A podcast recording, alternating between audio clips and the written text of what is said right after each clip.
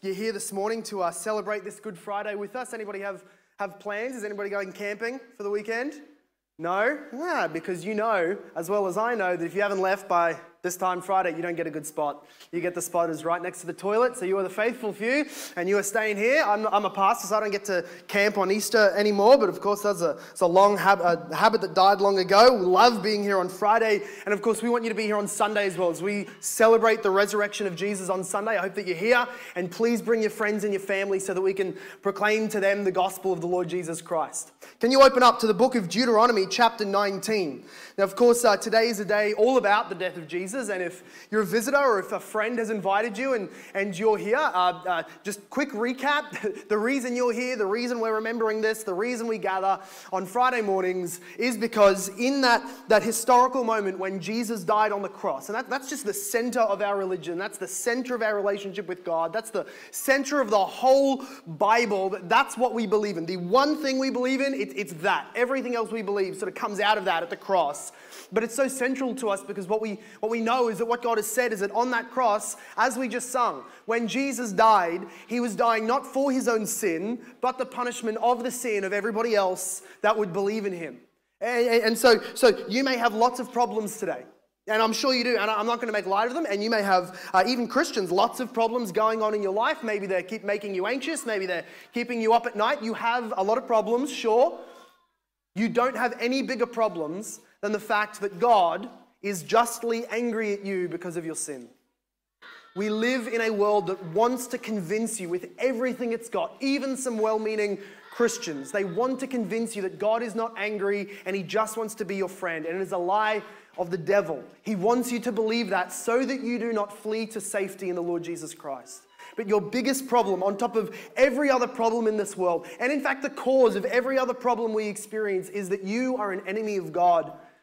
But the good news of Good Friday is that Jesus has died in our place for our sin so that we can be forgiven and be made right with the God who loves us enough to kill his son for us. That's the good news of Good Friday.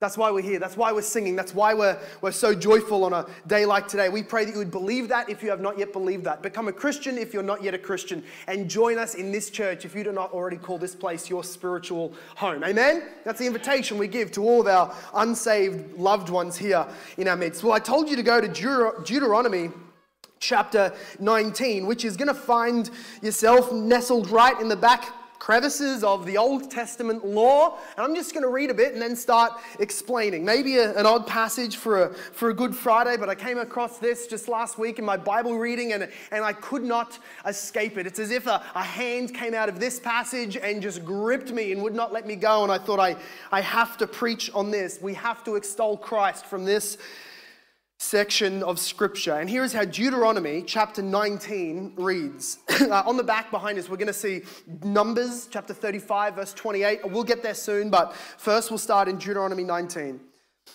God is speaking through Moses to the people of Israel, and he says, When the Lord your God cuts off the nations whose land the Lord your God is giving you, and you dispossess them and dwell in their cities and in their houses, you shall set apart three cities for yourselves in the land that the Lord your God is giving you to possess. You shall measure the distances and divide into three parts the area of the land that the Lord your God gives you as a possession, so that the manslaughterer or the manslayer can flee to them. And this is the, this is the provision for the manslaughterer, who, by fleeing there, may save his life. If anyone kills his neighbor unintentionally, without having hated him through a feud in the past, as when maybe someone goes into the forest with his neighbor to cut wood, and his hand swings the axe to cut down a tree, and the head slips from the handle and strikes his neighbor so that he dies, for example, he may flee to one of these cities and live. Lest the avenger of blood, in hot anger, pursue the manslaughterer and overtake him because the way is long, and strike him fatally, though the man did not deserve to die, since he had not hated his neighbor in the past.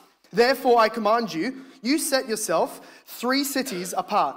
And if the Lord your God enlarges your territory that he has sworn to your fathers and gives you more land, as he has promised to give your fathers, provided you are careful to keep all of his commandments, which I command you today, by loving the Lord your God and walking ever in his ways, then you shall add three other cities next to these three.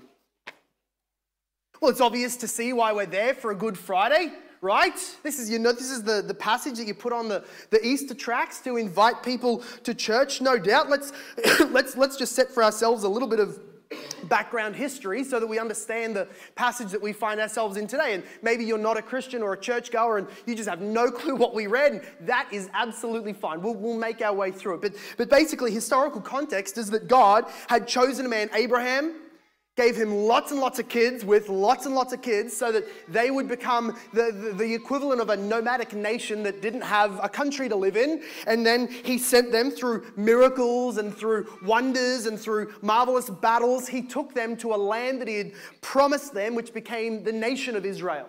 And so they went in there, and just before they're about to enter and conquest it and take it by battle, God says, When you go into that land, here's, here's some laws, here's some rules, here's some sacrifices. And that's the book of Deuteronomy, basically, just that speech. And one of the commandments that God makes to them is in the nation, I want you to divide it up into three and, and build in each third a city called the city of refuge. And these would be one and the same, sort of right within the, the Levitical areas. So, where all the priests lived, where all the holy guys did their, uh, their living and their abiding and all of their, their work, there would be this thing called the city of refuge. And, and you just sort of heard a bit of that background information. Why they needed a, a city of refuge is because this is a day and an age without formal courts so much as we might see it today, without a huge justice system, and definitely without jails and prisons and all of the like. Okay, so so so what God says is instead of having an, an official or an officer whose job it is to investigate and find out and punish the man who, who kills another man, instead, each family, each family, in fact, every single person, is responsible for the life of the person closest to you. This was all the men. The women were not avengers. If, if, if you were a male in Israel, you were responsible for the nearest blood relative to you. So that if they were robbed, it was your job as the kinsman redeemer, is what they would call it, or in this passage, the kinsman avenger, the avenger of blood. If your relative was beaten or robbed or assaulted or killed, it would be your job to go and hunt down the person guilty and put them to justice. Often it was killing them. Can I just get an amen from all the guys? Would life not be so much more stress free if that was still the law? Like you were just responsible for beating on every person that gave any of your family trouble? You'd be looking for it. Come home, stressful day at work. Did anybody insult any of my kids today? Anybody been, did anybody scratch the car, babe? Was that, no, that was me, honey. I scratched it on the pole. No, no, no, tell me it was, it was our neighbor. I, I got some stress to just go and relieve. You just feel so much better if we got to do all of that. That's, that's me. I'm not very sanctified and I'm happy to admit that. well, that was the law.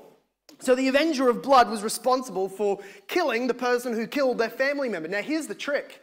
Uh, uh, the, the God, God had so commanded them to have these cities of refuge so that if somebody kills your family member, or let's make it personal, if you killed another person in Israel accidentally and in a day before CCTV footage, you could quickly get to the city of refuge and hide there and be safe from the avenger of blood who, finding their dead relative, will come and get you. So, so imagine it, uh, it, it. Go now. Of course, it had to be. It had to be legitimate. You know, there had to be no. Um, no suspicion around the situation. If you run into the city of refuge and, and they ask you why you're there and they say, you know, I was, I was on the job site. Let's common example. I was on the job site. I was just, I was nailing in the plasterboard with my nail gun and, you know, the other guy was standing on the other side of the plasterboard. I hit a couple of hollow spots and it went through him and got his chest and now I'm here. I accidentally killed somebody and they say, okay, makes sense, good. Good story, but, but why has he got 12 in each side and why was his body dumped in the cement? You know, this, this, this looks a little bit odd. They, they start asking questions and they bring him to justice if they need to.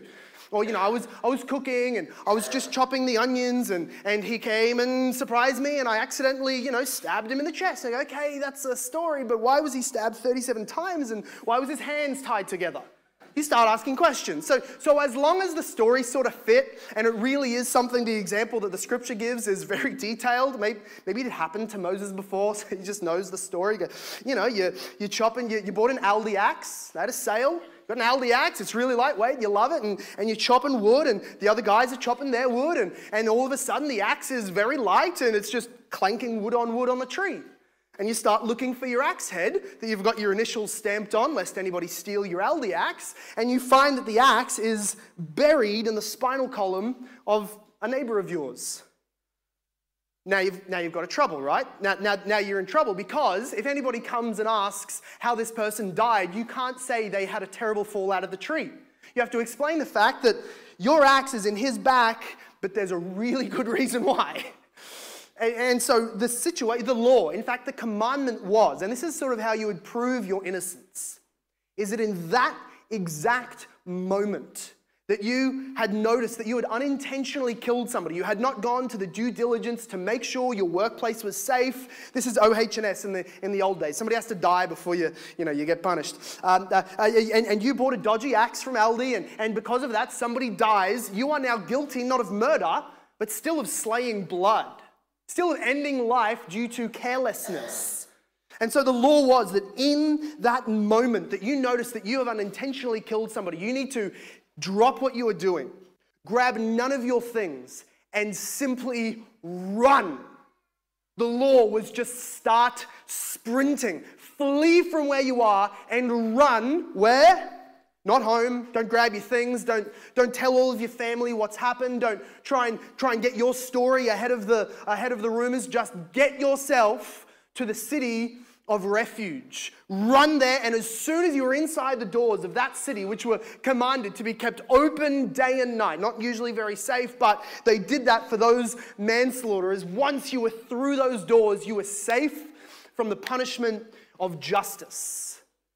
But the family members, who, who maybe the, the husband doesn't come home from work that day, or, or maybe uh, there was other people around and, and they find a dead body and it's your name on the axe head in his head. They, they find out that it's you and they are ordained justly by the law of God to find you and kill you because you slew their kinsman's blood.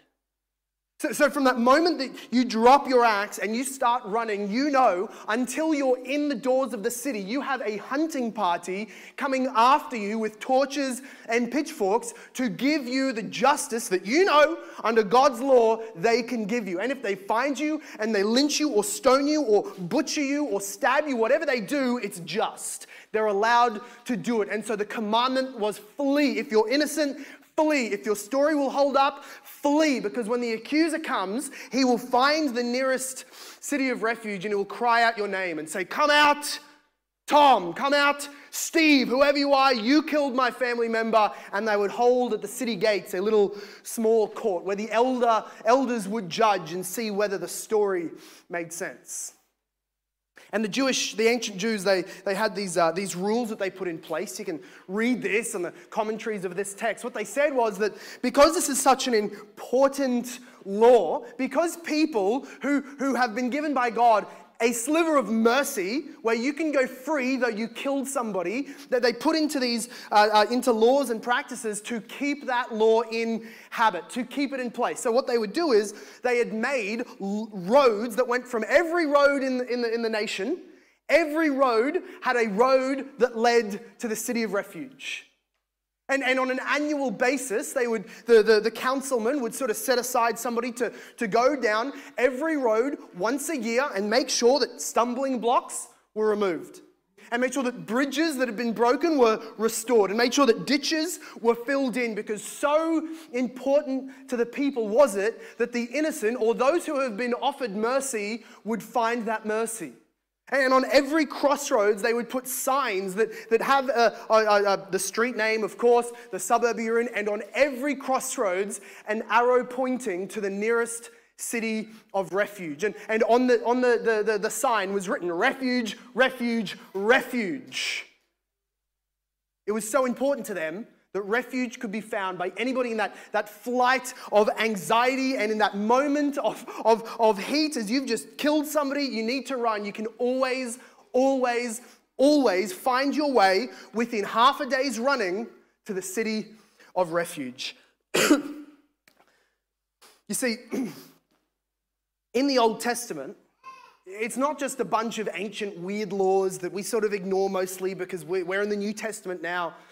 The Old Testament laws and prophecies and, and events, they're, they're all so ordained and ordered by God so that by studying them, we can see Jesus.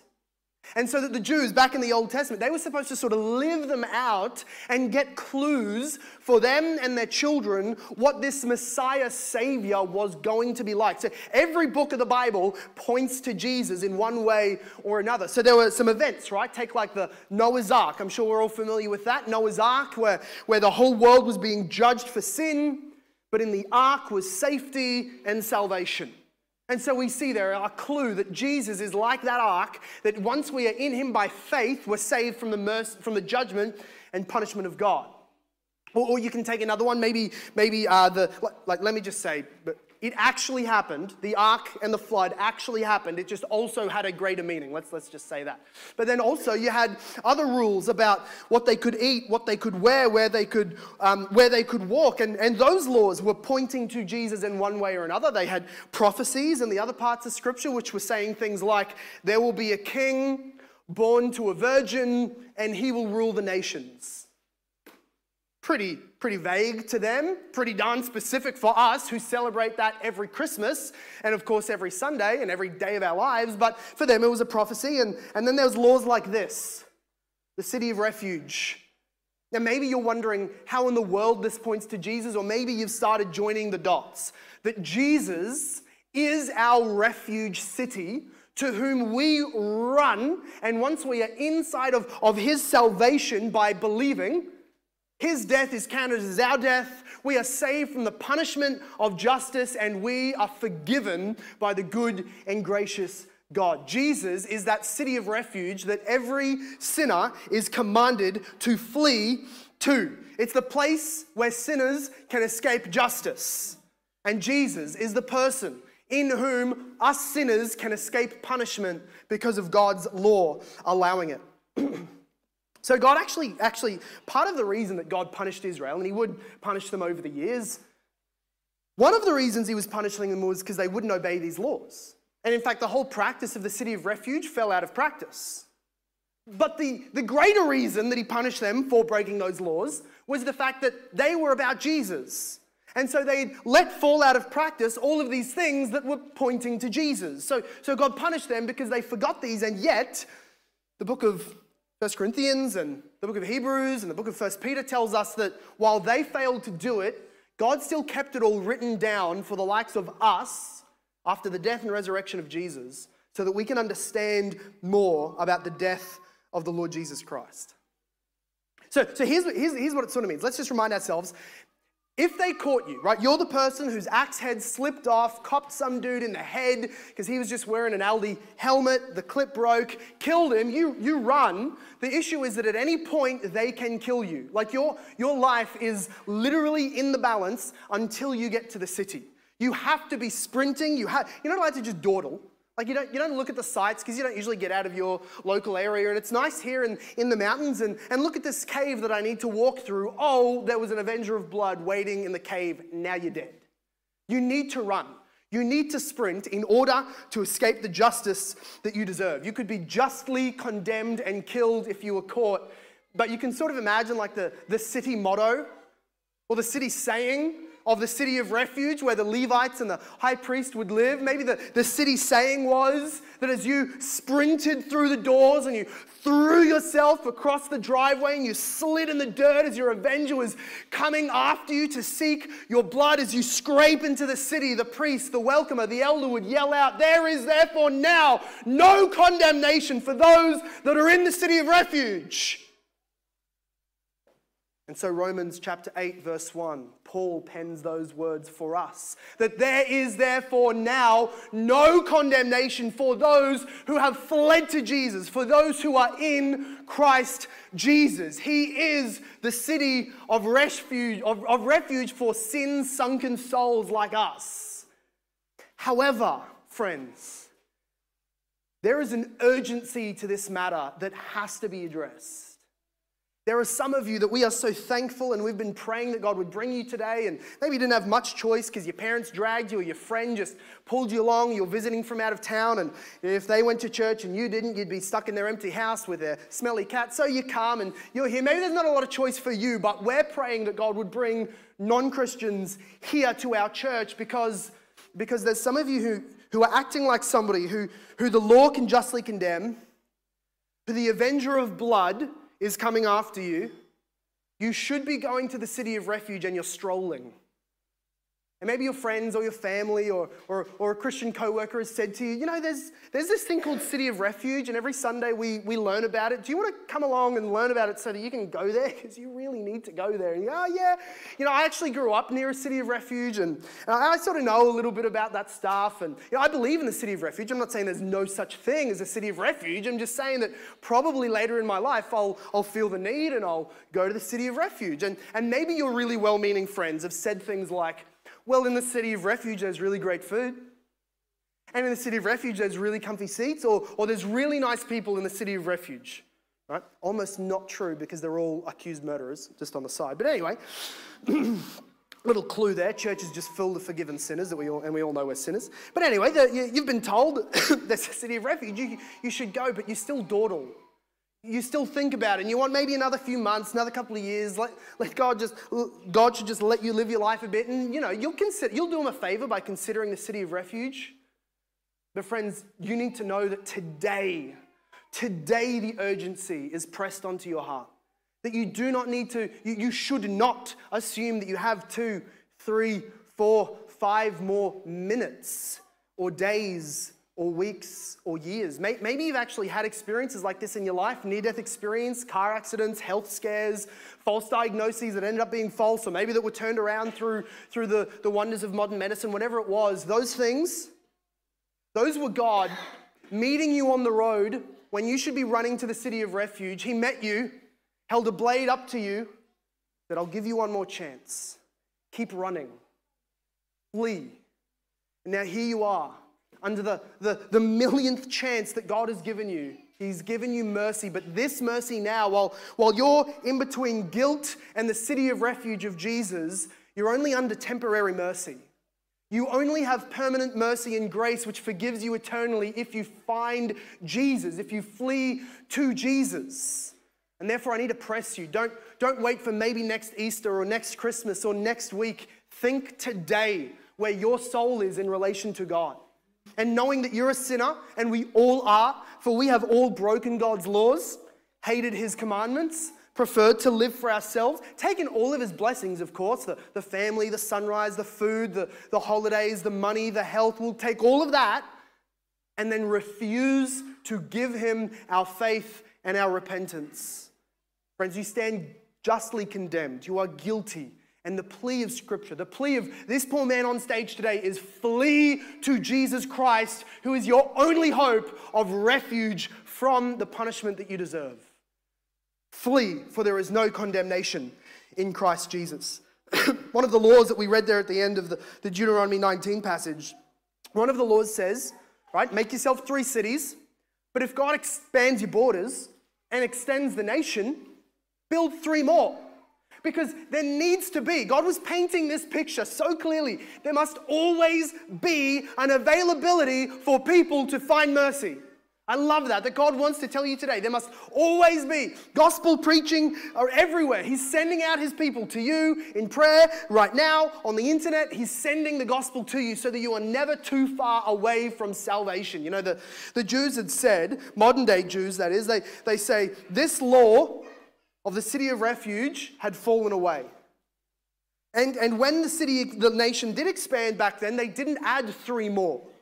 But they say that they believe that when the Messiah, their, their Savior King from heaven comes, little clue, he's already come, but anyway, they say that they missed him, they killed him. That was Jesus. This is Good Friday. None of that should be new. But they missed him. But they say when he comes back and gives us back our land, he will build those six cities again so that everywhere we can be guilty from, uh, sorry, we can be innocent from shedding innocent blood. And well, friends, they're kind of right and they're kind of wrong, aren't they?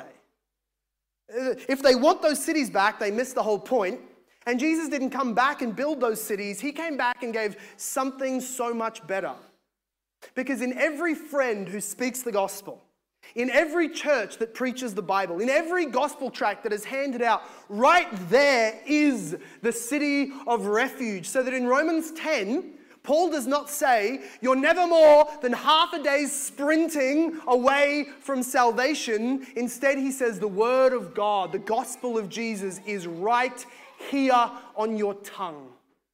All you have to do is believe. This is not far from you. This is not far away. You don't have to get on a ship to go on pilgrimage to somewhere for salvation. It is right here in the gospel proclamation that Jesus died for you. He rose for you. He now prays for you and he welcomes you with the doors of the city of refuge always open. Come. Come. There is no condemnation in Christ Jesus. There's another There's another section that I said we would read, which is just uh, uh, the, the book before, which I'm sure will be on the screen, which is Numbers chapter tw- uh, 35, verse 28. And it's the, the same section is sort of repeating this law, but it gives us it gives us a detail. It gives us a detail that Deuteronomy 19, in fact, misses out on. Look down in th- chapter 35 of the book of Numbers, verse 28. That man, that woman who flees to the city of refuge, verse 28 says, he must remain in his city of refuge until the death of the high priest. But after the death of the high priest, the manslayer may return to the land of his possession. See, if you accidentally killed somebody and you were fortunate enough to get to that city of refuge, you, you stayed there till you died. It wasn't 44 home deal where you go and touch the stone and then go back home, get a little label around your wrist or a stamp on your hand. You stay there. That's the mercy. It's not full grace. You're not brought back to your previous standing. It's that you stay there, but you can live. And you live with the high priest's city and you live with the other Levites and all of that, but, but you don't go back home. Unless, Numbers 35, verse 28 tells us, except you can go free. In fact, the whole city is liberated when the high priest of the nation dies. You stay bound up under law until the death of the high priest. These high priests, in case you're not familiar, they, these were the most holy men in Israel. These were like the leaders of the spiritual uh, landscape. They were, the, they were the men who would go into the temple of God and make sacrifices. They were the most holy, teaching, knowledgeable men. And, and it's as if it's as if God allows the man who is making sacrifice all those years, animal sacrifices, to appease the wrath of God for the people. It's as if that when he dies, God accepts his death in the place of everyone in that city. It's, a, it's not as if God is asking for a human sacrifice. He's just saying, he's painting a picture of Jesus. That when the high priest dies, everyone goes free.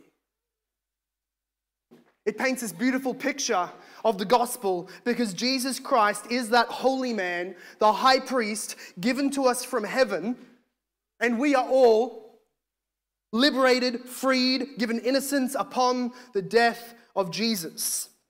In fact, there was a, there was a rule that if you were in the, in the city of refuge and you were to leave, just walk outside of the doors your Avenger could have sentries set up. Like Maybe that's what the ghettos were in the city of refuge just a whole bunch of people waiting for everybody to leave the city before the high priest died, and they could kill you justly. That, that, that law never ran out. So you never leave the city of refuge until the high priest died. Now, just a little tangent here.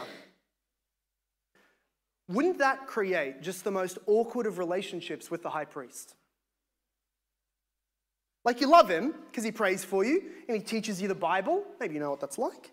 And you, you, you know, he's, he's very holy and he makes sacrifices and, and you appreciate the relationship and, and everything. But if he died, you wouldn't be complaining. And, right, very awkward. And, and especially if you came into the city when he's a young man. you know, and you seek refuge and they cry out, no condemnation, and you're brought to the city, city elders and they say, You are free from justice until the high priest dies. And, and you meet the guy and you're hoping for an old, decrepit, half rotting man, you know, sort of, sort of meeting a pope, half dead. He's just propped up by, by little sticks. And, and a young, strong, healthy man walks out and, and meets you and says, I am your mediator to God. Welcome. And you, you know, you're bitter think, thanks. Glad to be here. And of course, the high priests lived so long because they were well looked after. They ate all of the nice food. They were given the best of the lambs. They were protected. So, which sucks if, if you're somebody in the city of refuge. And it's not as if I'm saying I would kill the guy, but you don't have far to run if you do. There, there, there's, a, there's a little bit of an awkward, awkward situation. Can, can you imagine being the high priest though? Like you want to love the people and pray for them and do your rounds and visit everybody in their homes and, and bless them. But do you trust the soup they're serving up? Like you're literally surrounded, your entire city is filled with accused murderers. If you live in this area, you know what that's like. yeah. 4114 for those at home. no judgment, we minister here, right? But you're literally surrounded by accused murderers. Or, now they should all be innocent, right? You're going to say, no, but they're all accused murderers, they weren't actual murderers. Well, they are murderers if they were good at getting away with it. So, what an awkward situation to be that high priest. Can you imagine every birthday? You know, and a happy birthday, everyone make a wish, and he's still alive. Okay. You know, and you just, you're just nervous. And, or, or, or, every announcement that the city gates, I'm just having fun now. The elders come out and go, everybody, important announcement. Everyone's getting together, crossing their fingers. He goes, uh, the high priest has regrettably wanted to inform everybody that next week's taxes are brought forward. Like, oh, okay, all right, dang. Or, or they come out and they say, guys, guys, everybody listen, the high priest is dead. Yeah! Oh, oh, oh, yes, no. It's a sad day. It's, it's supposed to be a sad day. But you've got your bags packed and you're thinking about your kid back home who's about to go into high school and you'd really love to see your wife again. It's a good day when the high priest dies, except you're a jerk if you say that. So, so like you're at the funeral. Can you imagine? Like you're not allowed to leave till after the funeral. So, so you're literally there, standing next to the coffin, and you're supposed to be mourning because it's genuinely sad, maybe even feel genuinely sad. Like he's dead and he did pray for you a long time and he lived a bit longer than you wanted, but he's still a good friend, he was a good neighbor, and you love him. But you can't get out of your head your kids at home, your wife's cooking, your home, your, your lawn, your, your gutters, the chores are, are, are, a pleasure in your mind right now. You just want to get home to your family, and, and so you're kind of you're mourning the death, but it's a good day, right? You, uh, can you imagine the conflicting inner warfare you'd feel at that moment? Of course, you know what that's like. That's Good Friday. Good Friday is the high priest's funeral.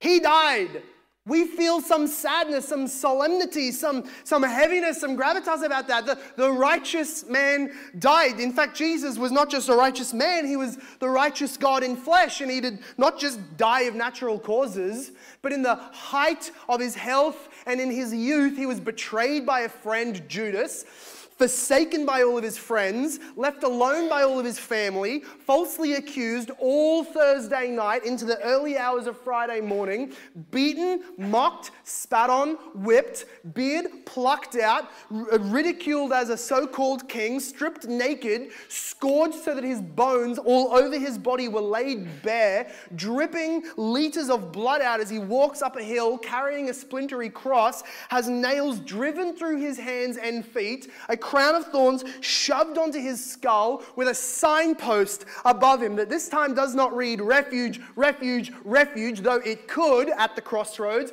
but this time reads the King of the Jews, a, a mocking statement. That's a horrible, bloody, gory day. But we come and sing songs. Because that high priest did not unwillingly die that high priest came for that exact reason to die. He came to die so that all those who had fled to him can find eternal forgiveness and refuge. Jesus is, Jesus is not just a, a man who was righteous. As we said, he was God in flesh. Now, that's not just cool, good for him. That has extremely important implications. That means that since the eternal God in human flesh died, that means there needs to be the death of no more high priests. That means that he was the high priest, the world's high priest, the nation's high priest. Billions of people's high priest was Jesus, so that now you don't wait for the high priest to die. You remember that the high priest has already died. So that when the accuser comes, maybe a friend, maybe the devil himself, whoever it is, comes and reminds you of your sin and cries out your guilt, you say, The high priest died 2,000 years ago. I don't do any time. I have full forgiveness. I have liberation. I live in right standing with God because the high priest has died. Not only did he die, he rose again. That will celebrate Sunday. That he sits now at the right hand of God as our high priest, praying for us, praying that you would come, praying to God that he would be merciful and gracious and pour out onto us all of the blessings that he has earned in his life and his death and his resurrection. The roads to the city were always clear. And right now, the only thing that stops you from coming to Jesus is your own obstinate, hard hardened will. Believe on the Lord Jesus Christ. Do not pretend for a second that God is not willing to save you. He died.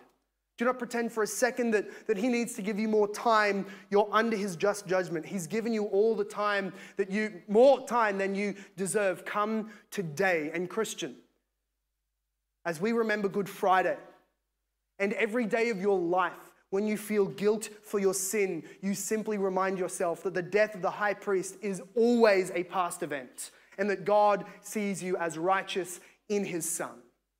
Let's close our eyes and pray over this glorious truth of God's death in our place. Father, is with some conflict that we think of such a horrible, brutal, unjust, unfair, undeserving death of a day as Good Friday.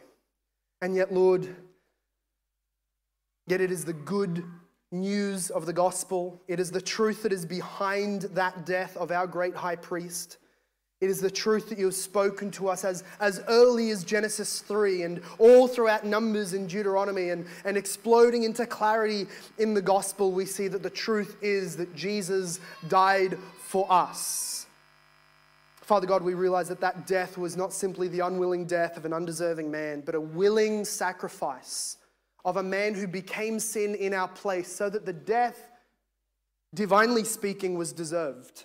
He represented us. He became one of us. He was our representative and he died in our place.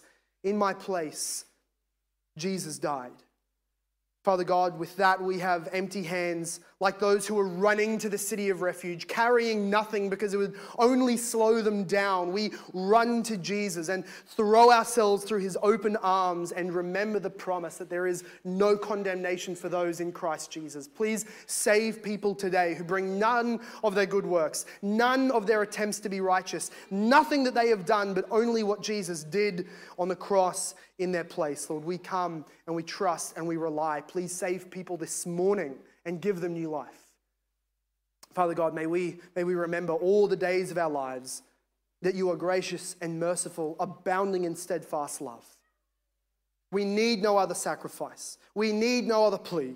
It is enough that Jesus died and that he died for me. And everybody in the name of Jesus said, Amen.